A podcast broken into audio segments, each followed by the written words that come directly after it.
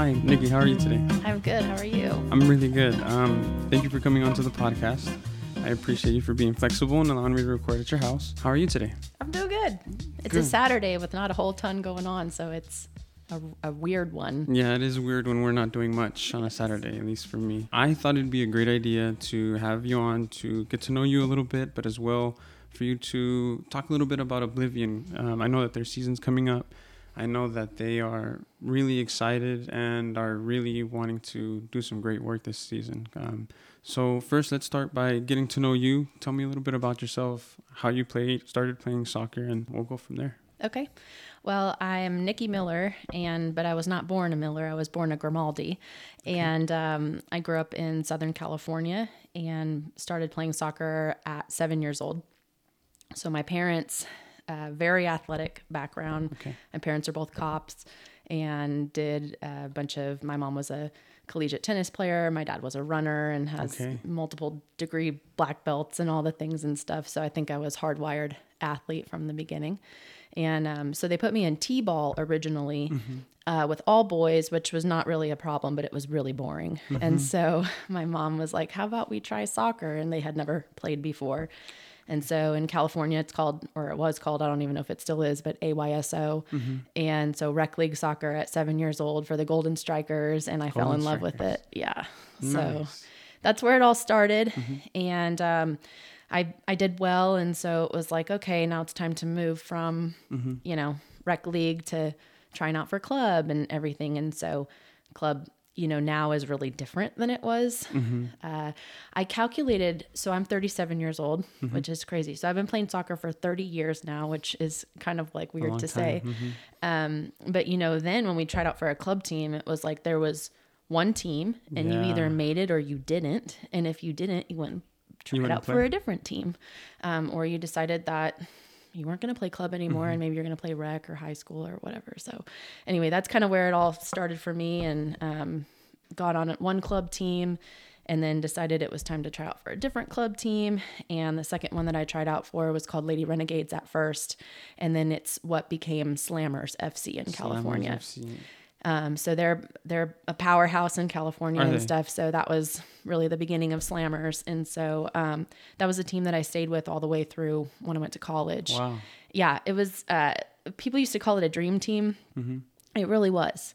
So we had just every player on the team was amazing, and so it was cool because you have all of these amazing players who actually enjoy working together as a team, and so it was really kind of an unstoppable Like a You know. force. And then everybody, I imagine, just ended up playing D1 at different schools. That's exactly right. Yeah, Cool, pretty much everyone went D1 at that point in time, and so um, yeah, it's it's pretty amazing. We did well. Are you still in contact with any of the slammers? Yes. Cool. Yeah, several players, and you know you, you catch up, and you're on Yeah. Facebook or Instagram or whatever. That you Those know. are different friendships. You went through battles with those guys, those girls. So, so what part of California?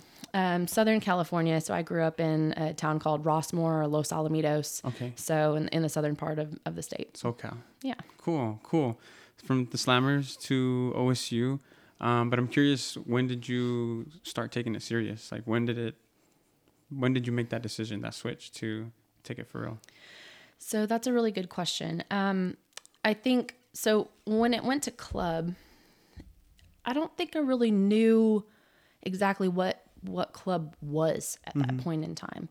Um, you know, it was like, okay, you're you're too good to stay in rec, so it's time to go to club. And tried out for one club team, and I didn't make it. So I was like, ah, you know, That's a big cookie to chew when you transition. I remember my transition from going to just playing club and then saying, "Hey, come and play," and then you get thrown into beat the heat, and yeah, no, it's it's a big cookie to chew at first. yeah. So when I made the second club team, they were great. Um, but I don't know what the shift was from there to it's it's time for something else. I think you know my mom is crazy competitive She and seemed stuff like she too. noticed that you needed a challenge. Probably. And that's when um, I tried out for Lady Renegades.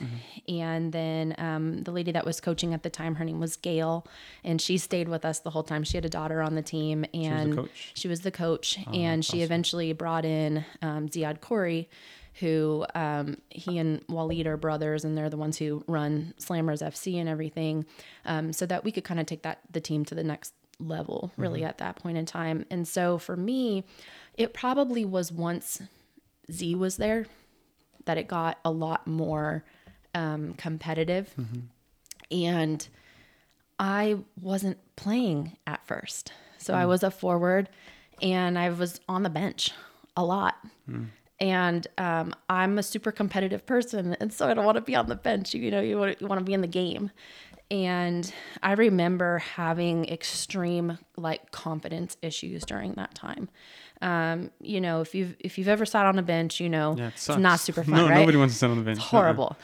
Um, and so it was one of those like turning point moments where my mom was like, okay, listen, you have like three options. So you can quit and find another team.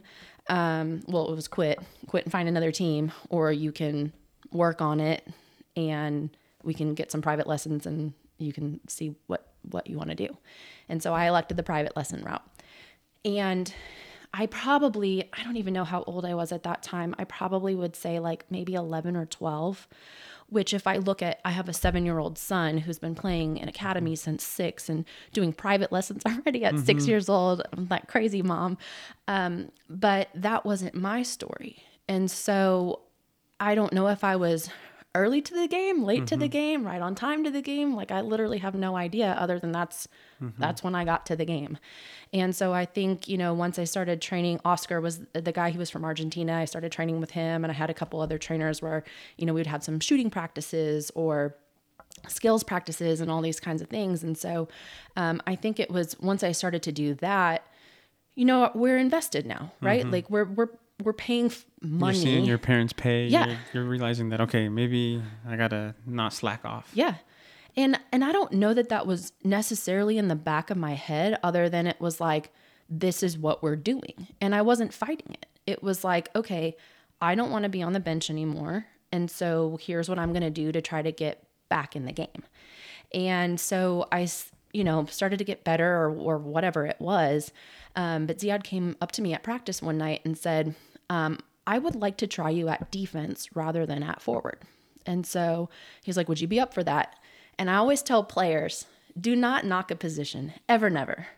And um, because here's the deal when you can learn to play all the positions, maybe you're better at one than another, but you become this amazing utility player mm-hmm. that probably is never going to go off the field. And then you start to like put stuff like I can bend the ball however I want, put the ball mm-hmm. wherever I want, I can throw the ball far. And like you start to make yourself irreplaceable on the field. And so for me, I, I was like, yeah, let's do it because like I tell my son, playing is better than not playing. Yeah, yeah. You don't want to say no because that's almost even worse. Like we needed you, you said no. Okay. Yeah. And you never know. Maybe playing defense will teach you something that you can use when you play offense. You know. It's true, but I think it's a life lesson too if you want to think about it. So I mean, even think about at work. Should you say yes to everything? No, not necessarily, but should you say yes to things to get experiences because that's how you discover what mm-hmm. it is about you that is great or not so much or like mm-hmm. I'm really good at this or I didn't know. So I think saying yes and trying things is really important and that benefited me greatly because I never left the field after that. Dang. Okay. Did that? Does that mean you ended up being a defender? I was. No. So he. That was the moment. That was the moment. Wow. Okay. And I wasn't a left footed player, but I played on the left side. Okay. And my left foot got good. Wasn't great, but it mm-hmm. got good. I never was a super skilled player. So I wasn't ever, you know, the person taking on a million players, but um, I was super resilient. I was tough to get by. You know, I like playing on the left because, you know, usually had really strong right footed players. So I'm like, all right, put me wherever the best kid is and let me mark them up. And so, um, you know, that's where I played the whole time and got really good at putting the ball wherever I wanted it and, you know, keeping it out of the net, right? And becoming a playmaker and, and passing balls and creating opportunities and spaces and stuff like that. And so for me, that was really, really impactful. Um, and I, I freaking loved it. Like I, I love playing defense. Yeah. Yeah. You're you're you're um destroying forwards' egos. That's right. That's that's the best thing to do. It's almost like why is a goalie a goalie? Because he likes to be that one guy that's like not me, Yeah. not me. Um, before we leave that era of your, I guess your career, um, is there one moment that you always look back on, like maybe your best club moment or that a play that you're just like, yeah, if I can maybe watch that play being played or something like that in your club years. I don't know that I would say it was a play as much as it was a culture hmm. for me that I remember the most. So, like I said, this this team was this dream team. Mm-hmm. But everything that we did, we did together. So I've got these pictures of, you know, we'd be going to tournaments. And so um, we would have red shirts and matching overalls. Mm-hmm. And we would take pictures of these things. And we would just show up and, and crush teams. I mean, because we were together. Yeah. And I think that's so important because, especially now, when you have all these players who are playing college and you've got the NIL and all this stuff, and maybe it hasn't impacted soccer as much yet, but it will. Um, you can have this star player on a team, right? And they can go score all the goals. But what happens when the star player is injured? You want a team of star players, but who can work together? And that to me is what I remember the most is it was the true definition of a team. Hmm. Everybody's pulling their weight, everybody's putting in their time, and everybody's showing up to train. And that's why we were awesome. Hmm. And we liked each other. Mm-hmm. And I think especially in, for girls, hmm. that's that's special. You know, that doesn't happen all the time. Mm-hmm. So that's what I remember the most. And um, the other thing that I'll say is we used to go to Surf Cup every year. And what we would do is um, that was in San Diego. So it was from where we lived about mm, two hours ish or so to get there. And so we would rent one of those big white vans Oh, cool. and um, Z would be in the driver's seat and Gail would be in the passenger seat, and then we would all be in the back. And um, so the whole team would travel to Surf Cup together, and we'd be singing at the top of our lungs, awesome. you know, songs and stuff While the like parents that. are in the tail behind you guys. yeah, Yeah. yeah, you know, chalk the windows and and do all the things and stuff. And so that's it's. I don't know. I think it's just like showing up, competing together, winning together, losing together, but just being together. Yeah, that's hard to Um, replicate outside of sports. Absolutely, Yeah, you can't do that without sports. yeah. Well, that's cool. And that's valuable. Uh, at what point did you start contemplating where you were going to go play after playing club ball? So, you know, letters start to come in. I can't remember what time, you know, that that was at that time. I don't think it's even And different how did now. you go about recruiting? Because recruiting now is different than it is so different. than it was. So my mom, um, like keeps impeccable records. I mean, she's got scrapbooks of all the things. Yeah, your mom sounds pretty cool. my mom is awesome. And so um, she kept like a resume for me, and she did it for my brother too. I should probably let you know that my brother's a professional hockey player. So, like we and we're we're seven years apart. I'm the oldest, but you know this um, culture of athletics and you know this never give up fight attitude and stuff like that that was cultivated in us from a really early age. And so she used to keep this resume for me. And um, it would have you know like pictures of me and just like things that went on during the year things that we won or whatever. And we would send some of that out to college coaches inviting them to come watch us play. And because our team was so good and the the prospects on our team like it was ridiculous. I mean, we had girls going to UCLA and Oklahoma State and um, I think USC. I mean, top schools across the nation, and so it wasn't hard to get scouts to come out and watch. Um, they were always there, and so whether it be at Surf Cup or at nationals or regionals or state or you know whatever it is, and of course we're in California, and so that's that's prime um, you know real estate for recruiters to come and watch players and everything. And so um, that's when it started to get really serious you know as everybody you, you start talking about college right? Like uh that's the next step. Um, and many of us played high school as well. So it wasn't uncommon to be in a club season and also a high school season as well. And so we all played for our high school teams and stuff too. Is that in the spring or in the fall? that's a good question. I think we played both seasons, if I'm not mistaken. Of course, like, God, I really don't remember how high school worked, but but it worked in together, you know. And so, um, and we all went to pretty good high schools too. And so, you know, it's like you, you start to kind of go and you're like, okay, college is the next thing, right? And at the time, and you read a lot of this and even the the research on you know college and why athletes pick colleges and stuff for me i was going for my sport. Mm-hmm. i figured yeah, i'll just figure out my major whenever i get there and stuff. And so i knew that the next step would was college. And so you know you start to get well i started to get these packets in the mail from colleges of you know check this out and check this out and check this out. And so um, and then it was, you know, once they're allowed to start calling and stuff like that mm-hmm. too. And then you're you're getting calls and some different things, and it's like, oh well, holy cow, like this is this is, this is real, like this is actually happening, and um, and okay, I'm good, I'm good enough to do this. Like somebody thinks I'm good enough to do this, mm-hmm. and so, um, but I didn't feel.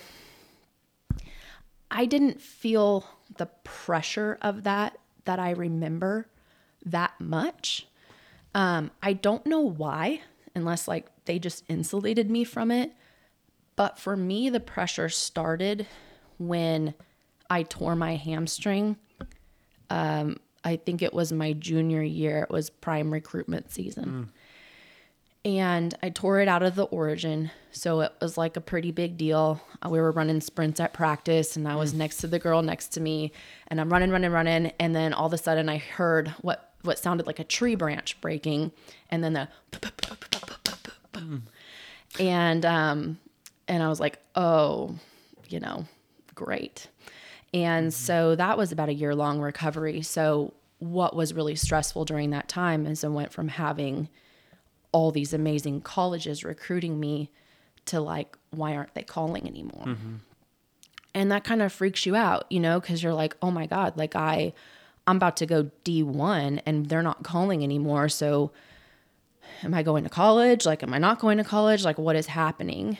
Mm-hmm. And, um, you know, it's debilitating and stuff too, because, you know, you're in your head about it and everything. Mm-hmm. And, um, and so, you know, I started to get better and was able to, you know, get back on the field. But of course, like, you know, at the beginning when you're rehabbing from an injury like that, like it's it's not easy getting back. You know, you're you're not at your your, you gotta build your, your fitness, best. Yeah. Confidence on the field. All of it. Um and so it just so happened that I was at uh Surf Cup. I think it was Surf Cup, yeah.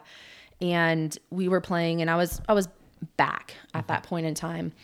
And um, now this doesn't happen all the time, so I don't want the listeners to think that like this goes this down in games on a regular every, every Thursday time at Squirrel here. KC. This yeah, happens. yeah.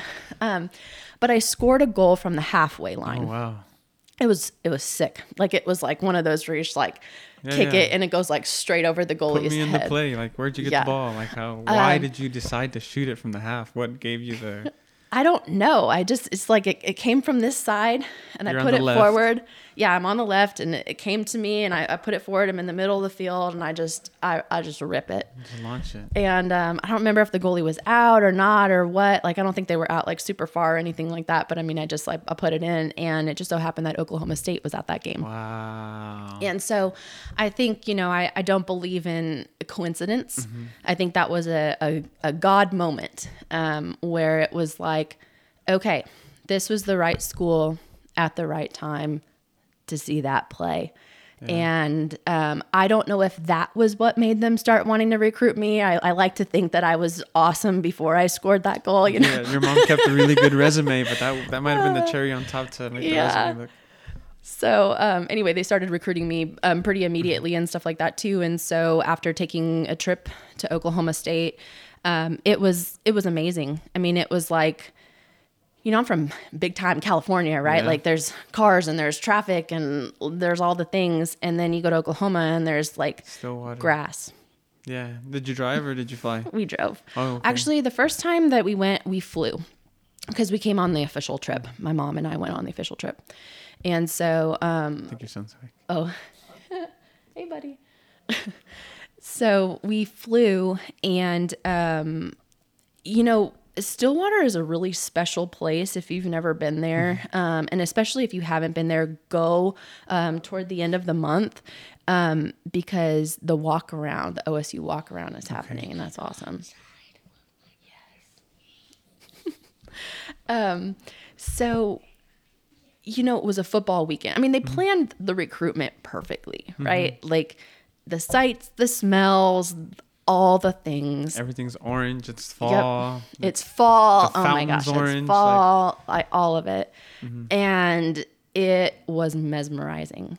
Um, I had never seen anything like that or experienced anything like that, and you know, it was like the girls on the recruitment trip with me were all really cool. They were going to be in my class. Like it, it was awesome. At the time, um, Karen was one of the head coaches, and she's still uh, one of the head coaches now. And um, her parents would have breakfast for the team on Sundays before the games. Whoa. And they made eggs and um, I think it was waffles and like d- deliciousness. And so we would have that before Sunday games and everything, and we'd go to the house. And so it was just this like, it was this home away from home. And I was going to be so far from home. Yeah. And so I really was looking for a place that felt like home, but also had a really good team that could compete. And um, the year before I got in, they had won the Big 12 tournament. Oh, really? They, I mean, they have a solid program. It's a really solid. solid. program. Yeah. Yeah. Yeah. Always. Oh, I don't think OU touches uh, OSU there. but yeah, let's not talk about that. Anyways, how was your time at OSU? It was amazing. Um, I will say though that it didn't start out amazing. And so when I came to OSU, my thought and expectation was I'm going to be a contributor straight out of the gates, um, and I am going to contribute immediately. And that wasn't what happened. Um, again, on the bench for the first little bit. And it's like I was still playing in every one of the games, but definitely not any kind of minutes that I wanted to be. Yeah, we were talking about eating that cookie, taking that cookie from going to rec to club. Now you're going from club in high school to college. That's that's another big cookie to eat too. Yeah. And you're like the little fish in the big Yeah, you're Pond back again. to square one. Yep. Freshman. and I'm a freshman trying to compete for a spot on the team, you know, and um, They just won Big Twelve, so they must have some players coming back that are just solid. You yeah, know, it was a their good team. And we had a good freshman class coming in, and we had some good transfers coming in. One of them who came in came into the position that I was going to be playing in too, and so and she was great. And um, so it just was. It wasn't what I had hoped that it would be, and so of course, you know, the confidence stuff starts again to where you're like, okay, do I like try to stick it out? Like, is this ever going to get better? Um, can I do this? Should I ha- have gone somewhere else closer to home? Um, and I considered transferring, but it never felt right. Uh, it never, it was one of those things where it's like, I always tell people that when you're going to leave something, it can't be an emotional decision. And you have to be running to something, not from something. And had I made that transfer decision, I would have been running from something. And I think that what's been built in me over the years of this resiliency is it, it doesn't happen perfectly for me every time, right? When something bad happens, I go in the fetal position too. I cry, I eat and gain weight and do mm-hmm. the things, right? Like we that happens. But I always get up. Mm-hmm. And I always find a way back. And I know that about myself. And so I think what sports, if you allow it to do for you, and what we have to see in athletes now is that resiliency. Because so much of what we, um, okay, back to it. What I was going to say is so much of what we see right now is we have the resiliency, yes, but we contend with this additional layer, especially um, boys and girls both this additional layer of um, confidence issues, right? Because we have social media and we have all of these things that we can compare ourselves to, and we have so much information that we literally don't even know what to attend to. And so the assumption is we're not good enough, we'll never be good enough. Someone's always going to be better. There's there's nothing better, you know, whatever. And if we're not strong enough, we succumb to this lie that w- we can't be better.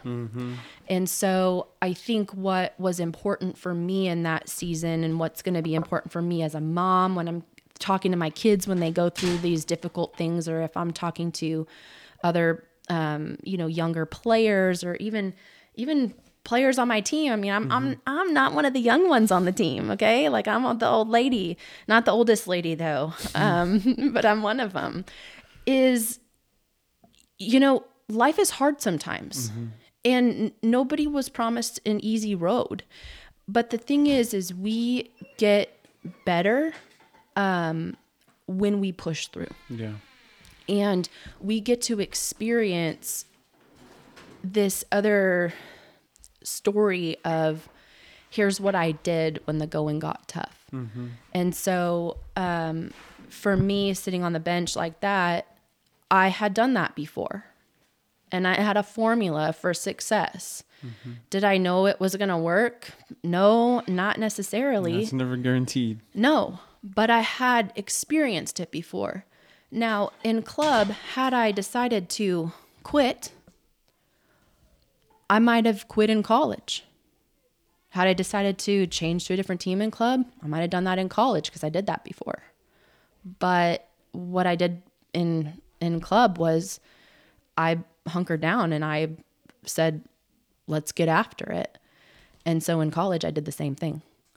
And um, I found myself on the field again and able to contribute every minute of every game.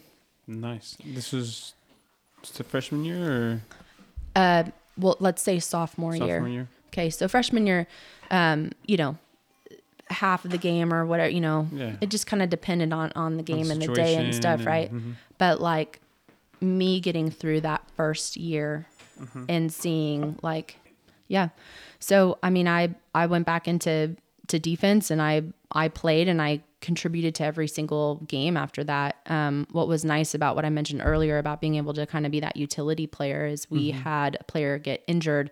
Can't remember if it was my sophomore or junior year. I want to say it might have been sophomore year um, in the center midfield. So I was able to go in and you know contribute some minutes there and stuff too. And every once in a while they'd let me go up to forward and, and try to score a goal and stuff like that, which was cool. Um, but my my primary love was always defense. Left back. Yeah, Nice. And then, so you did all four years there at OSU, I did. and then just completed the every minute of what junior and senior year as well. Yeah, sophomore, junior, and senior year, and um, we got to, excuse me, go to the Big Twelve tournament. Um, all the years that I was there, and then the NCAA tournament, I think three out of four. Um, and so that was a really big deal for the program because we hadn't really been doing that on a consistent basis and stuff. And so that was really kind of the start, um, or it was becoming the start, you know, right before I came in and stuff. Yeah. Nice, nice. So- And then I guess transitioning after that, was it hard to stop playing for you?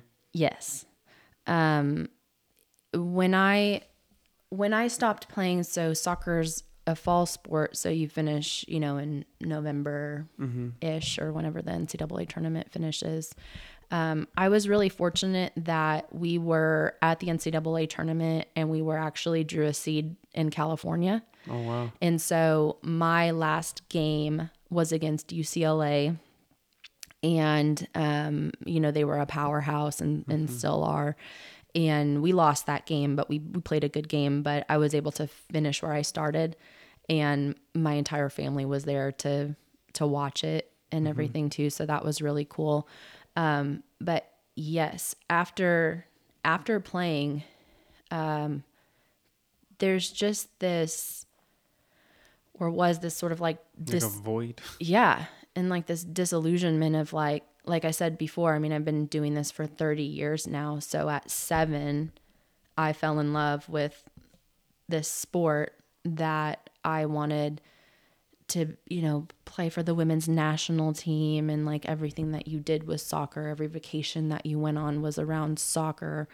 Um it's the longest standing commitment in your life aside from the fact that I've been born to my parents. And then it's just over and it's done. And at that time, there wasn't a whole lot for women after that. It was right when some of the leagues were going on, but they were folding. Mm. And so, kind of a bummer time for me, of course, um, just the timing of it all. And so, you know, it's like I, I graduated from college, I moved back home. Home doesn't feel the same because I haven't lived there for four years. Um, I was in a relationship for all four years while in college. We broke up. So I come home and that's gone. Mm-hmm. Um, and soccer's gone. And it just was the perfect storm. Mm-hmm. And um, I had gotten a really good community in Stillwater outside of the team with the church church family that I um, became very close to, and so I found myself really missing that community of people and the friendships, and so. I had gotten some post grad scholarships from the NCAA after playing and stuff, and um, and I will tell you too that uh, just sort of a sidebar. Um, I was OSU's Female Athlete of the Year nice. right before I left college. And I don't say that to necessarily like say, wow, I'm awesome. But what I say to that is to go from being a kid who sat on the bench when I first started and looked at the situation and said, I'm not content with this. I'm going to do something about it. To being able to realize that at the end of four years, that to me is what the amazing part. Mm-hmm. Even it would have been amazing had I not gotten that. But I think that that is really a, a cool, mm-hmm. you know, factor and stuff. And so um, I just, you know, I wasn't ready to be done, um, but I didn't know what to do. I didn't know who I was or what I was doing or anything like that. And so a friend of mine who was on my club team. She was like, Hey, I'm playing for a semi professional team called LA Legends. You want to play? You know, you, me, and Bree are all gonna play. And I was like, sure, why not? Like, let's let's do it. And so I was toying with using some of the post grad scholarship money to like go in the fall and get my master's at Cal State Fullerton and and do some of that stuff in like like kinesiology. I thought, well, okay, maybe I'll just go into like sports mm-hmm. training and all of that. And so I I started playing with LA Legends, and um, we did one trip to Washington, um, like Seattle, mm-hmm. and it was really cool. It was a really fun trip and everything. But I I was not in a good headspace at that time. Like everything you've heard me say has been like commitment and resiliency mm-hmm. and devotion and all this stuff. Like something was not right because I was just not invested, mm-hmm. and it I I lasted for uh, a few weeks, I think, maybe a, a month, and just decided that just wasn't it, it didn't feel like college. It didn't feel like club. You just didn't have it in you anymore. Yeah. And it just, the team wasn't what I exactly necessarily wanted it to be, but it wasn't as organized, right? Like, and so I told the coach at the end of one of the games, like, thanks so much, but like, this just isn't where my heart is anymore and I'm going to go ahead and go back to Oklahoma and start a master's program there. And so I did that. And I went back um, to start a master's program and um, and stayed there, you know, kind of through that time. So once I finished playing, then that would have been in summer 2008. I did not play again until 2011, 2012, maybe um, when my husband was working for Ernst and Young, and we were here in the city and playing at Soccer City, uh, one season of indoor with his uh, work team. And so then after that, I did not play again until 2019 when I was in the middle of doing my dissertation about the transition to life after sport and what happens to an athlete's athletic identity, um, you know, like with what I was talking about, just yeah. being totally just what in the heck. And so I thought, okay, well, my son kept asking me, like, Mom, am I ever going to see you play? Like, will you ever play again? And I'm like, maybe, maybe, maybe I'll do it, you know? And then I finally was like, well, what the heck am I waiting for? Let's just do it. Because that way I could put myself in the frame of mind of that yeah. athlete mindset again and stuff. And so I played outdoor. I think it was like a 9v9, 7v7, 9v9 outdoor, whatever, with a bunch of dudes. And it was fun. Um, I played a few games and then that was it. And then I didn't pick up playing again until March of 2022. Wow. So, um, yeah, it's been a like, Mhm, like some big gaps. yes. And then, what were you doing? oh, Is that when Oblivion kind of started coming into the picture, or like I'm curious as to how and why you ended up here at Oblivion. So I didn't know anything about Oblivion when I first started playing again. Mm-hmm. Like I was playing at Soccer City. I played in a women's league to get started, and then when that ended and that team wasn't going to play again because they only would like play certain seasons. Mm-hmm. Um, I was like, well, gosh, I need to like find another team to play for because I can do this again. And I, I originally, I'll tell you, I stopped playing originally when my husband and I first uh, got married because we were working and the games at Soccer City were at like 9, 10 o'clock at night. And so it was one of those where I was like, okay, I'm an adult professional now and I probably need to like, Really get some hours of sleep. yeah, and sleep and not look like a bum in the morning at work and stuff. Now I've just committed to less sleep and bum life. How's that working out? It's Are you it's- happier? Actually, yes, um, because I'm doing what I love and enjoy to do, and um, you know, there's time to sleep later. But um, so yeah, like when I first started playing, and I I couldn't find a team because it was really hard to like get on a team in a league that I wanted to because you know a lot of those teams stay together for a million years.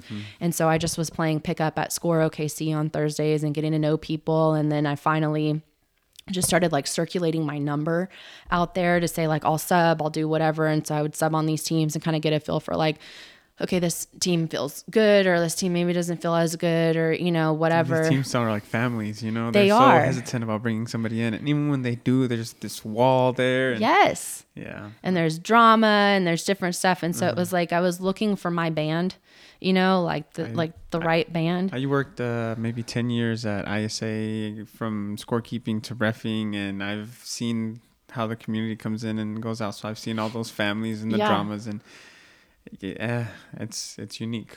it's unique. is. And it's a really small world too. So it's like if you're playing on a team and you know you play against this other team and you have the beef with this player, then they might be on your team that you're playing with the next time or whatever too. Mm-hmm. And so like you just you learn that it's such a small world. So I was able to get on this team called Post Office that um, I'm still on the team and stuff when we play on Saturdays and it's like one of my favorite teams to play with and just it feels good. We've got a bunch of gritty players who just like go out there and work hard and work together, and it's just fun. Like competing to me is fun and motivational and stuff. And so I was about 20 pounds heavier than I am right now.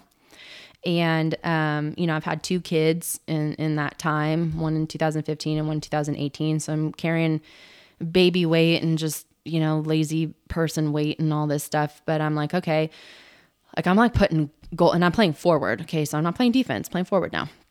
And you know, my goals are worth two, which used to really kind of make me pretty angry at first. But now I see the strategy in it. So I'm like, give me the ball so we can get two goals, right? Yeah, yeah, yeah. yeah. Um, so, you know, I was like playing good and I'm scoring and I'm scoring in every game. And I'm like, okay, like what can this body still what do I have left? do? like, let's Let's push this. push this a little bit. And so um, I hired a registered dietitian Wow.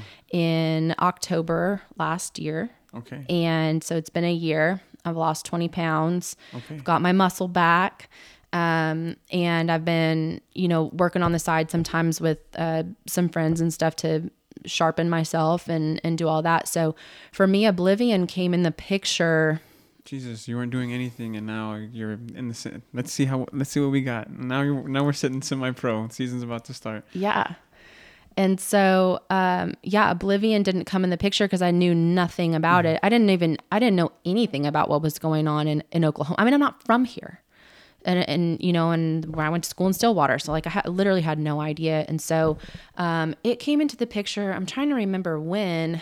Um, it's been a few months now, probably at least six months or so that I learned about it. They, I think, were done probably with their season by the time that I learned about it.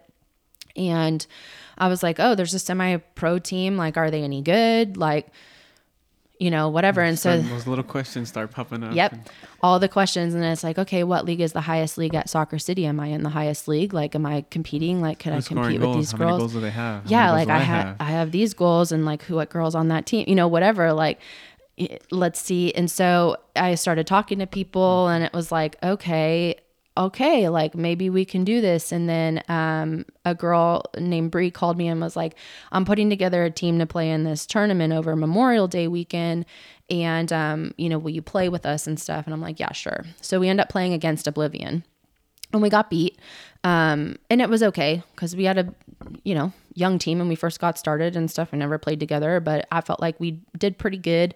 Um, I could play the first day, but I couldn't play the second day because we were going on vacation and stuff. So they played them again. But, um, but after the game, like I met Amanda Miller and she was like, "You you're going to come try out for our team, right?" And I'm like, "What?" You know, and let me think about that because, you know, I'm a mom and I work full mm-hmm. time and you know, I, I coach too on the side and stuff. And so it's like how how do you do this? Like and my kids aren't little, like they're not tote babies anymore. Mm-hmm. They're like full blown in their own activities and stuff. Mm-hmm. So like is this even possible? And um and so they were like, well, we're, you know, we could be flexible and different stuff like that. But I'm like, but what does that mean? Because like I'm a scheduled person. And so like, you don't do a dissertation while working full time and having two babies in the middle of the program by, by not having a plan. Yeah. And so I was like, you know, I just told my husband, I'm like, let's just take this a day at a time and see what happens. And let's see if I can do it and, you know, whatever. And so it's been okay so far. So I've had to reschedule several things. I've had to miss, um, you know, before and stuff too. But it's like trying to figure out, you know, life doesn't necessarily end with motherhood or college ending or any of those things. And I think that a journey for a woman sometimes looks a little bit different. And in order to allow her to continue to flourish, I think we have to work with her. Yeah. Um, and in all the the ways that life has demands of her.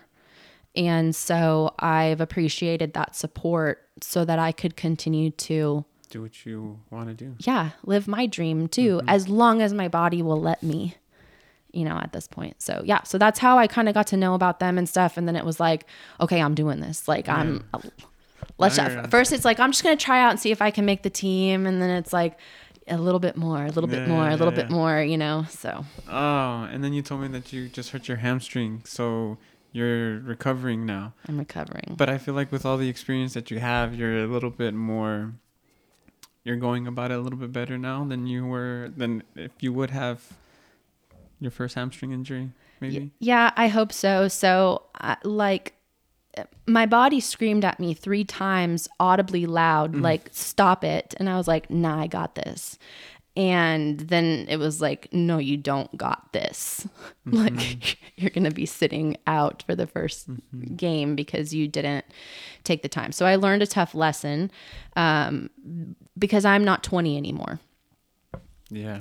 And um, you'll hear a lot of athletes say that, you know, especially as they hit that mid 30 range, like how you train has to be different. And I didn't exactly know or understand that until more recently. Um, that what I do, Everything has a price. it does. And I may have to take a little bit of extra time, or, you know, maybe I can't play four times a week. Maybe two is my max. Um, and and that's okay because that's what works for my body, right? Like I don't have to compare myself to the girl that's playing four times and I can only play two.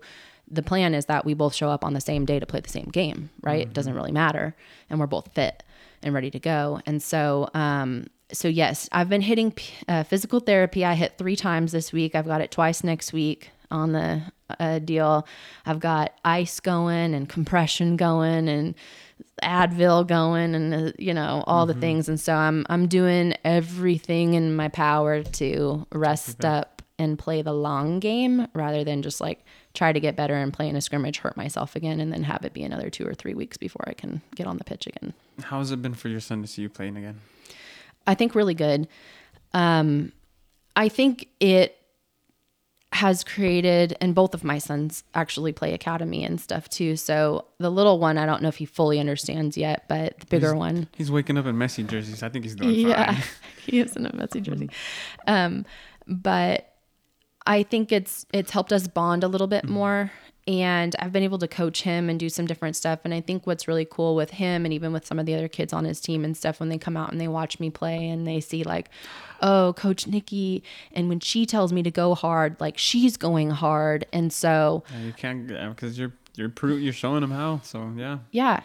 So I think it's like there's this level of a different kind of trust with my son too. You know, like if I say, you, you know, hey, you need to kind of do like this. It's like, okay, mom actually knows what she's talking about, you know, and and that's always hard for a kid, right? Like if you're trying to correct them and stuff too. But I think what's been really cool for me is, you know, when you think about this life that you, this life that I've lived before having children, that was like my whole life, right? Before even getting married and then it's like my husband's never seen me play. My kids have never seen me play. And maybe that's in the past, but that's so weird for me that yeah, it's like here you have this whole life before. How do you share that? And so I think what's really cool for me is just being able to have the opportunity to share that with them a little bit at a time. Yeah. Mm-hmm. So I mean that that part I think is really cool that you get another chance to let them see me because that's that's part of my identity too and who who I who you am. are during the two 25 minute halves is different yeah. from, the mom that they get here so I 100% agree with you yeah I don't think my kids have seen me play too much but I very much resonate with the identity that you have before and the identity that you have now because you lived the whole life on the field you know yeah. and that life is different from this life and you know they're very very very very different but at the same time that's that's all you you know? The competitiveness and all that stuff that's deep down in you even though you think it's not and then you know when you go out and touch a ball you realize that that, that, that little guy's still in there. It's like and it's yeah. fun to pull him out and maybe you know someone starts talking mess to you and you realize that oh that, that i still got it in me to be able to still say those kind of things and yeah. Yeah i wholeheartedly know exactly where you're coming from with that. So that's funny. Yeah. And is coaching filling that playing void that you used to have? Because it's totally different. Coaching is totally different than playing. Um, and I don't know which one I like better. A lot of people will finish playing and say like coaching is better than playing. Um, I made a joke the other day because I coached the 2018 um, Boys Academy Red Red Team from N- N- NOKC, and um, you know, it's like a it's a cluster cuss out there. I mean, yes. and so I was cracking up with the parents because one of them was like, "You're just like this little magician," because I I'm, I'm out there on the field with the players, kind of mm-hmm. like helping them know what to do and stuff, and orchestrating them, yeah, making sure no like, one's distracted with the butterflies. I don't know how you do all these things that you do, and I said because I'm literally playing the game, but like they're my chess pieces, and so I'm like sitting there trying to like not lose the game, and you're pushing the goalie the to fall. Like yes. I've seen that clip of the dad that just pushes the dad the player into the goal. Yes. So I mean it's it's tough because that age is so hard to yeah. coach, but I've also coached up at the, you know, you you nine level and stuff and with those kids and they're finally starting to combine passes with each other and all of this stuff. And so it's really satisfying to see like what you're doing and imparting to them mm-hmm. be put to life. Mm-hmm. And then at the moment when you can like back off and just, watch. watch the game, that's a really cool moment.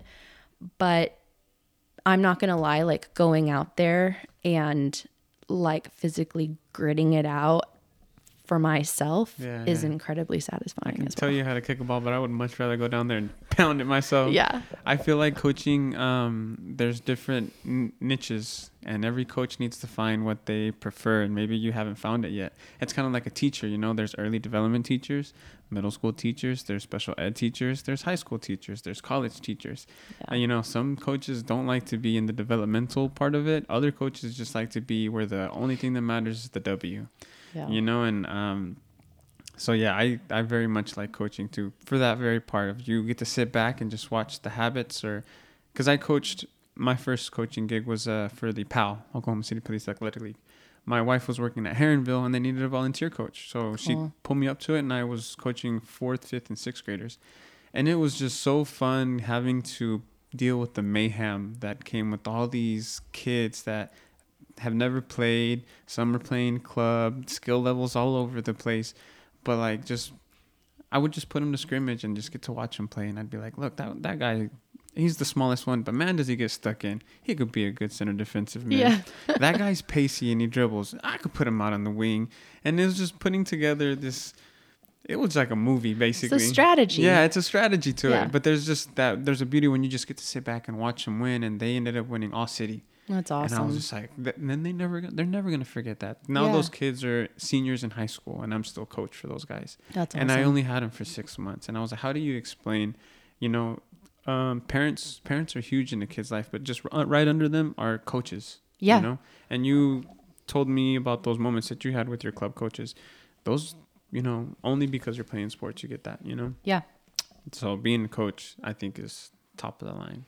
It's a like it's a major responsibility because you may be the only parent for some of those mm. kids even too or you're you're the consistent thing every week that they can rely upon and and mm-hmm. stuff. And so I take the I take the role really seriously because you're a role model to them as well. And sports should be fun. Mm-hmm.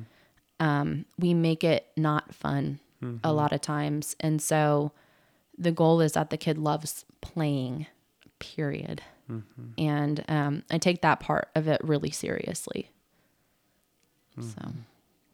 If you had to tell someone about a Oblivion or try to convince them to come and watch them play, what would you say? so the team is good. Um, i there's good solid quality It's good soccer. It good is soccer. good soccer. And um, I think what's really cool is you have this like range of age even on the team too. You have some really, really young players, and then some of us are a little bit more seasoned. And um, you need the seasoned ones, right? Because they have some of the experience or the maturity. And then you need the younger ones because they've kind of got that fight and drive and, you know, the energy and the stuff like that too. And so I think what's really cool is watching that all mesh together. And the other thing that I think is cool too is, um, you know, like I said earlier, so many of us, we may not have been able to have this opportunity again, but we still have it in us to play. And so I think what's really cool is to watch women who, um, everybody's in a totally different walk of life, right? Like my walk of life is I've got two kids. I work full time. I coach. Like I've got a lot on my plate and I'm still getting out there. And then you have these other moms with kids and we're getting our bodies back in shape and we're out there and we're still able to compete and stuff. And so I think just as a community of women in various walks of life coming together and supporting one another on the field so that we can all achieve this dream that we all have together, I think is really cool. And so um, I think culture makes a big difference for any game that you go to, right? Like there's certain cultures around teams that mesmerize you and make you want to come back to the games. And so I hope that the culture that we're building here in Oklahoma City, because we're the first women's professional indoor team um, that will be in the PASL. And so that's a really big deal for women's sports. And that's a really big deal for Oklahoma that we have this. You know, we're seeing the spark. We've got, you know, mm-hmm. women's football team. And like we have these things for women that are happening. And I think it's so important that we support that because we have all these other little girls and you know little boys mm-hmm. that are looking at what what I get to do next like I have this god-given ability and it just has to stop after high school or college. Like no. Like mm-hmm. you can still keep playing this sport that you love. And I think that if I were encouraging people to come and watch I would say those things. Like you have these women who are awesome that are coming out and mm-hmm. playing together. And they got fifth out of 17 teams last year. It was the first year. First year. It was the first year. So imagine what we can do. You know, we even were talking about going into the scrimmage um, this Saturday or this Sunday tomorrow, and um, and talking about like, here's the things that we have not covered yet. And there's several things on that list. So I don't know how the game's going to go Sunday. I think it's going to go well because I think everybody's going to work their hardest. Mm-hmm. But irrespective of whatever, I'm gonna hit the record button. Yeah, irrespective of whatever the um, the outcome ends up being, um, what's cool is we've only just begun, and so there's there's more to come as we learn plays and learn combinations and learn when to high pressure versus when to low pressure. And like we didn't maybe we played indoor some growing up but like we came from outdoor.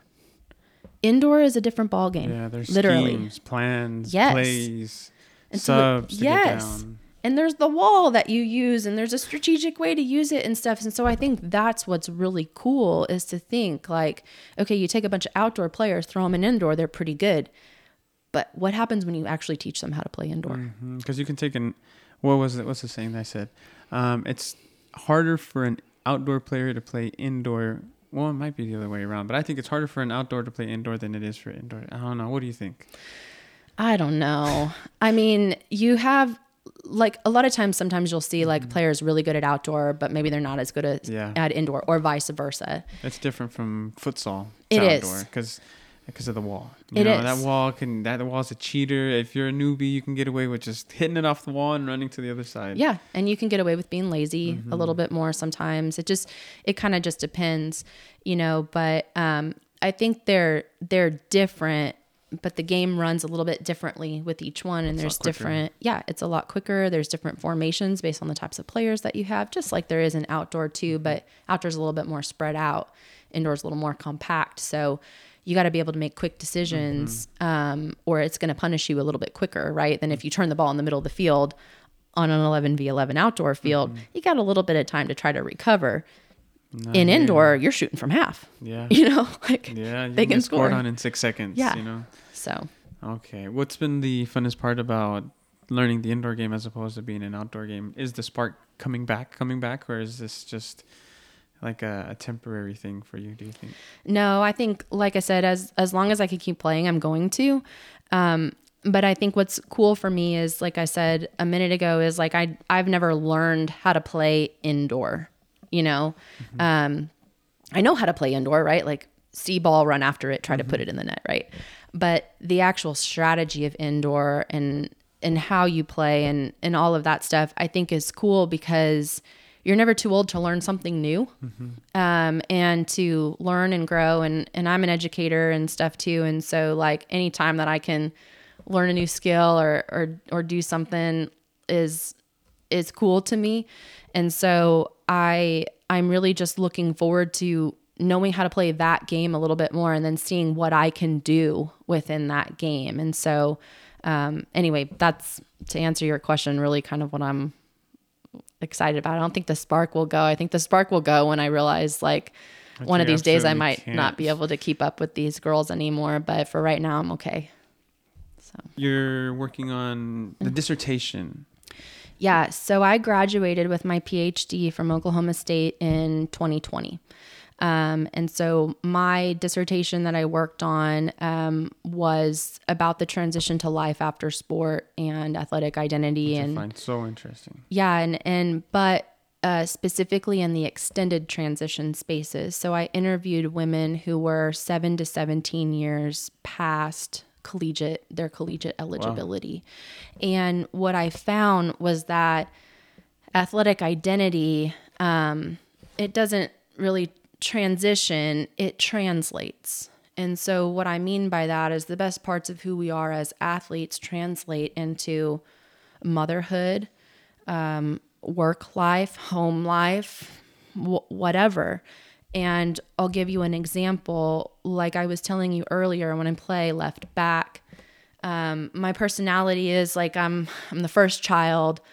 Uh, you know, I'm a rule follower. Like I um, I like to see everything in front of me. I like to to make the play. Um, and so being a left back, I had some boundaries, right, Mm-hmm. on the sides. And so being in the middle, I don't love the middle as much necessarily. A little chaotic. It's a little more know. chaotic for me, but some of my friends who are a, a little less. OCD, you know, the, the like the middle, right? And so that that suits me really well on the outside. And then you know, I um I assisted a lot as a left back, and I also took all the set plays, and so just the creativity of those things. And so I look at myself now and. I direct strategy uh, for a living, basically. And um, I have a business on the side that I design and create things. And so the best parts of me as an athlete, even my position on the field, translate into those parts about me. And, and you were probably hearing me tell my son when he came in a little bit ago and was like, I need water. And I was like, dude, go get a water bottle. And he's like, I can't find the water. And I'm like, well, what do you do when you can't figure out a problem? He's like, look for a solution. You know what I mean? Yeah, yeah, and so yeah, it's like I you think you hear those things that, you know, are that athlete part of you and stuff. And so I think what's important is and what came out of that study is that translation piece, but also this piece that you know, so many people fall apart after sports because their identity is completely wrapped up and absorbed into who they are and in this glorified self of like, were. yeah, who they were, the good old days and the fans that cheered my name and the NIL deals now and all of this stuff. But you can't keep living with what you used to and what you were. No. But the best is yet to come. It mm-hmm. not that you lived your best life until 22 and then it's all downhill from there. Mm-hmm. And that I think is what was really impactful from doing that study and the dissertation and what I spend a lot of time talking to students about. I, I work at UCO um, whether they be athletes or non-athletes or whatever but spe- specifically the athlete population because that's what the study was geared to was that we need to figure out who you are. Like the sport doesn't define you. You define you. Mm-hmm. God defines you. And you go and you make your mark on this. This is the sport. You make your mark. This is your work. You make your mark. This is your kids. You make your mark. Mm-hmm. And it doesn't end with that. There is better. Sorry. There is better and there's more to come and it's about discovering what mm. that is inside of you that continues to make this mark on the world. Like i always talk about your fingerprint. Mm-hmm. And you're literally the only person in the world with That this fingerprint. there's never been anyone on the earth like you and there will never be anyone like you when you leave the earth again. Mm-hmm. And so we want you to m- make your mark. Mm. You don't just make it one time and then Call it a day. Yeah. No, you got more to do. There's more work to be there's done. There's more for you mm-hmm. and there's this beautiful life in front of you and i think it's really important to help those athletes learn how to translate the the parts of them that make them amazing athletes into amazing moms and dads and mm-hmm. husbands and wives and workers and Coaches. coaches Mon- all the hats mm-hmm. all the things right like Bosses. there's more there's more I uh, have a lot of odd things that I like to work on. Like I started doing photography, videography. Heck, I wanted to start doing podcasting. And I don't know where I came up with the words, but I told myself one day, I was like, man, if I can attack any problem like I attacked my soccer problems, I'd be pretty good. You know, if I can just take that same effort, the same grit that I did with all the soccer problems that I ran into, I could solve damn near any problem I have. And when I put it that way, I was just like, duh. you Is can that, is that weird? no It was- that you can because you're equipped yeah, yeah, yeah, yeah. just yeah. like I was talking about, like I didn't quit there. Mm-hmm. Like I look at different aspects in life where I'm like in the fetal position because something went down at work and it hurt my feelings. And it's like, okay, I can either quit and get a new job or I can like stick in and and teach myself to have a conversation because when you're on the team, you can't have beef with one of your teammates. Y'all got to sort it out because you got to play together and stuff. And so that translates into that life um, too and stuff. And so, yeah, I mean, a lot of times, especially with athletes who are struggling to do well in school and stuff like that, it's like, well, a- apply the same mm-hmm. motivation that you apply out on the field and you've got it. Are you you going to be the smartest person in class? No, not necessarily, right? Like no one no one's expecting that. We all have our levels of abilities mm-hmm. and stuff, but if you apply yourself, good things will happen. Mm-hmm. Like that is a one plus one equals two situation. And so, um, yeah, like I think it's just, it's taking these best parts of you and unearthing and discovering what they are. And part of that involves doing things outside of sports too and trying other stuff and saying yes, like we were talking about earlier, to like, I'll try that, you know, who knows? Maybe I'll be good at it. And so, um, yeah. Wow. Well, well said. Let's let me ask you some random questions just before we close off on the podcast because this has been very fun. We've been going for more than an hour already. Um, if you weren't doing soccer, what would you be doing? If I wasn't, oh, like Like if- athletically. Yeah, if you didn't do soccer, what would it have been? So I tried pickleball the other day. I have been trying to do pickleball. It's It's so fun. is it? It's so fun. So I don't know. I I loved volleyball and I've had some people like invite me out to play volleyball and stuff. I just like don't have time to do that right now, but maybe pickleball. Um cuz that I don't know, it was a good workout and it was fun and Yeah, yeah. Uh, was where where did you play? uh chicken and pickle. That's where I've been trying to go. It seems really simple to just go in there and play. And plus, the place is nice. There's a bar. There's food. Yeah. You can't beat that place. There's a place in Edmond too, over by the um, I think it's called Kickingbird. Mm-hmm. Um, there's a in like you can get a pretty good, I don't know, pickleball membership for not very much money and play and stuff. So we were looking at that one time because my husband and I were like, maybe we could do that on our Fridays off, or you know. It's the competitive pickleballing. Oh, bless it. yeah. That, um, for people that are in a position that you're in, do you have any advice for those that are just feel overwhelmed, busy, they're, they're working, they have kids, they're doing, they're trying to do an extracurricular activity, but just they can't find the time. They just it doesn't seem possible. Um, it you know, time isn't ours right now. But how, any advice for those people that want to just add a something personal to that? I think it's hard and it's individual for each person, right? But for me, I I live by this thought that we make time for the things that are important to us. But I also recognize that our there are different seasons in life for things. And some seasons don't lend well to wearing all the hats and doing all the things. Um, a friend of mine told me the other day, he was like, I I'm really like I can't believe you do all the things that you do. And I was like, I literally don't know how it's happening other than I feel like I'm just graced in this season right now. Like I just, it's just a grace season for me. Like it's all just kind of working, but it doesn't work easily. I mean, we we still don't know our oblivion schedule or our full on practice schedule yet and stuff and I've got teams that we have games that I'm coaching and I moved a bunch of stuff the other weekend and you know I move what I can when I can but sometimes I can't and so it's this uh you know okay do I miss oblivion or do I miss my kids game? And it's not and never is an easy decision and for me, it's not always a straightforward decision. And I know that that may sound really weird to some people because they're like, well, you should always choose your kids. And like, I agree, you should always try to choose your kids. But I also consider that um, me only choosing them doesn't demonstrate to them that I also choose me and that it's important that I also take care of myself too. And, um, I may not be at every single one of their games, and they need to know that I support them and love them regardless because that motivation and drive comes when, from within and not from who's in the stands. Mm-hmm. And so the other day, I had to make a really difficult decision to not go to their games and go to oblivion practice and the reason for that decision was we we have game this weekend and I need to be at that practice. Um, and that was the call that I made. Unfortunately, I got hurt at that practice, which stinks, but it is what it is.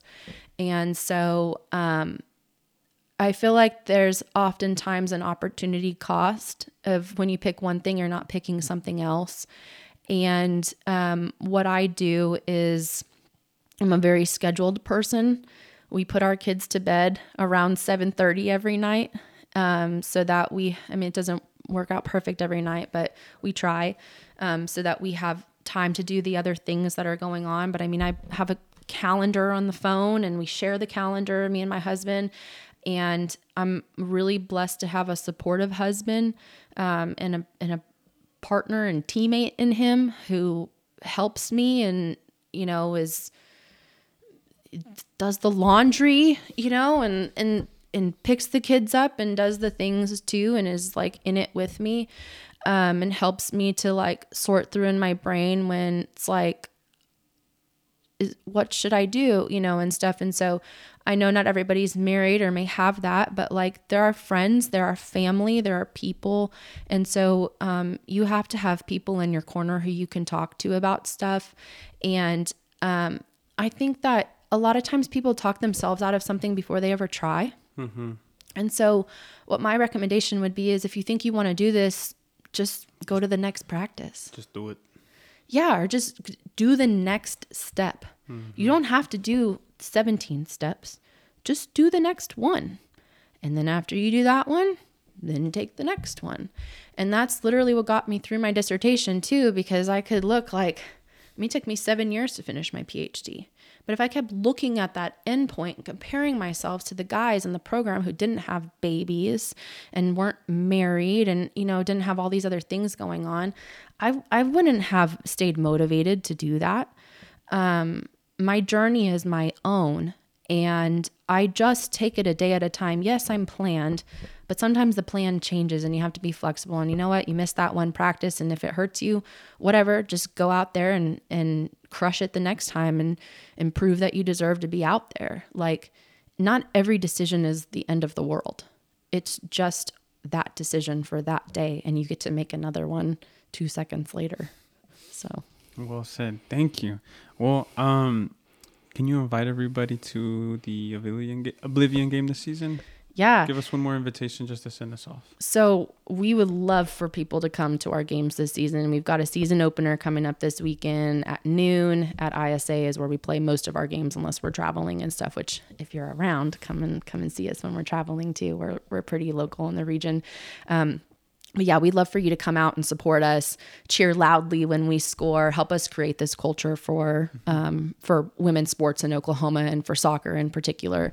Um, please come to the games. Uh, try one, right? Like just it'll be a fun. It's a fun environment. It's a family oriented environment, um, and it's a really it's just it's fun to watch. Soccer is a really fun sport to watch, and with indoor, it's kind of like hockey, and mm-hmm. so it's like quick line changes and these kinds of things. So I I think it'll be really fun for people to come out and see, and would love to have as many people at the game I think people will be surprised at the level. So I think they're gonna like it a lot. Do you, since you made the comparison to being like hockey, you didn't think about maybe having your brother give you some advice on some indoor tactics on what to look out for, That's how so to read funny. the space, how to maybe come up with some hockey players that can transition well to indoor soccer? That's an interesting uh, commentary there. And I did think about that, but just haven't talked to him yet mm-hmm. because he's super busy right now. But yeah, I think it would be interesting. I have been, um, I've talked to Coach Tony a little bit on on some of this stuff, just depending on where they're having me play this season, because there's different lineups and formations, right? Mm-hmm. Of and different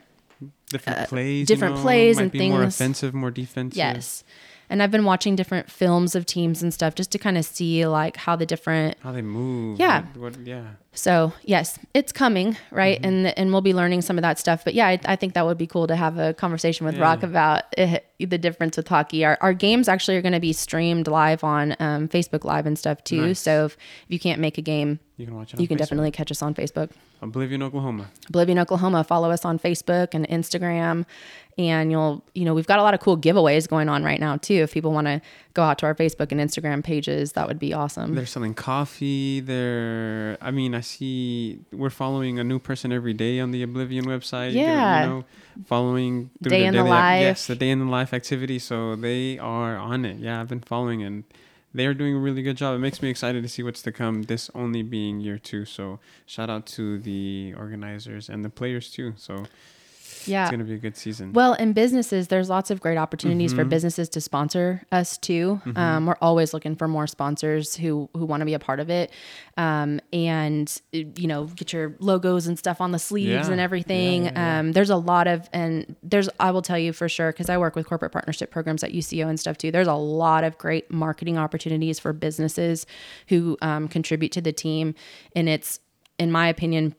very affordable Mm-hmm. um, for what you get out of it and stuff too. And so we would love to have more people sponsor and, and wear your wear your company's Yeah, logo on our jerseys and and have it in the programs and the tickets and all that kind of fun stuff. I agree. I agree. Well, it was very nice to meet you. Um, I loved your story. Um, shout out to your mom. Um, tell her she has a fan because I believe like uh, she played a really really big role. And yeah, this was fun.